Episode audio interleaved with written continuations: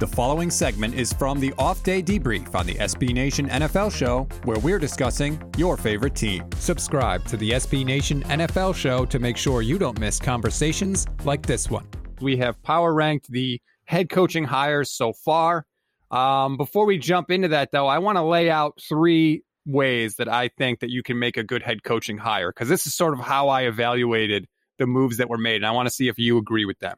The first thing that you can do to make a good head coaching hire is to fix your biggest problem. And uh, the the classic example I give is Jon Gruden getting hired by the Buccaneers. The Buccaneers had an awesome defense in 2002. They were incredible, one of the best we've ever seen. They needed somebody to to bring the offense together and do just enough to get them over the hump to win a Super Bowl. Enter Jon Gruden with Brad Johnson, and the Bucks did that. So if you can fix your biggest problem with a head coaching hire, I think that's one way to get that decision right. Okay. What's number two? Number two, accentuate your biggest strength. If you lean into what you do well, I think that's okay. I think it works best with an offensive head coach and a great quarterback like the Chiefs. They have Patrick Mahomes. They have Andy Reid. He's one of the best, most creative play callers. But it also works defensively, I think, with the Seattle Seahawks and Pete Carroll. If you lean into your biggest strength, I can't crush you for that. I think uh, the ideal of a coach is like not having his system and forcing it on a new team, but being adaptable, right? I think that's something we talk about with the best head coaches. Bill Belichick, for example, like that's that's his calling card. Hundred percent. And actually, I'm going to get to Belichick because that's my last way to make a good head coaching hire is to complement your biggest strength. And this, to me, is the holy grail of head coaching hires. Think Bill Belichick, defensive genius, with Tom Brady, greatest quarterback of all time. If you can get a complement of those two things, that is the ideal situation. So those are my three categories. Accentuate your biggest strength, solve your biggest problem, and complement your biggest strength. You have Meyer at five. Why didn't you put him last and, and what don't you like about it? I just think there's so much disaster potential here. Like, have we have we not seen what, what has happened with Urban Meyer, like off the field things? Uh, not to mention his health, which he's had to retire twice for. Uh, I, I know he's been successful everywhere he's gone, so maybe there's something to that.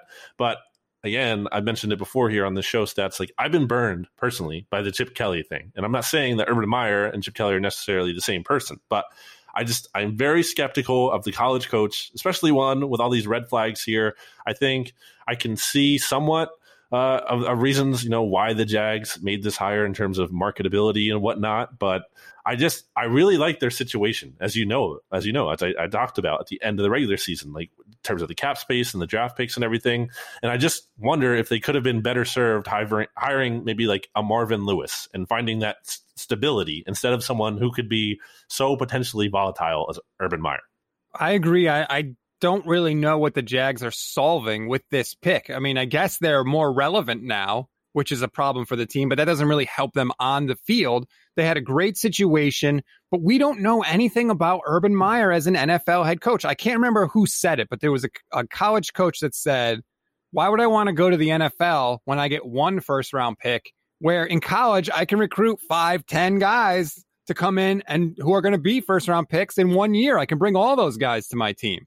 And I think that's a strength of Urban Meyer was recruiting and bringing in talented guys. Well, he can't do that now. So if you sort of take his greatest strength out of play, what are you left with there? And by the way, the next great Urban Meyer quarterback in the NFL will be the first great Urban Meyer quarterback in the NFL because he's never really friggin' had one.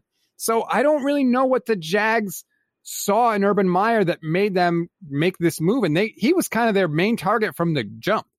And he's being hired too before the general manager, which is a little scary because that probably says, you know, he's going to have a lot of the personnel power there. And I just don't love typically when coaches have that because I think that's dangerous. I think it's dangerous to have a, a coach who's thinking short term uh, when you, you should have a GM who should be thinking long term. You can hear the rest of this conversation by subscribing to the SB Nation NFL show wherever you get your podcasts.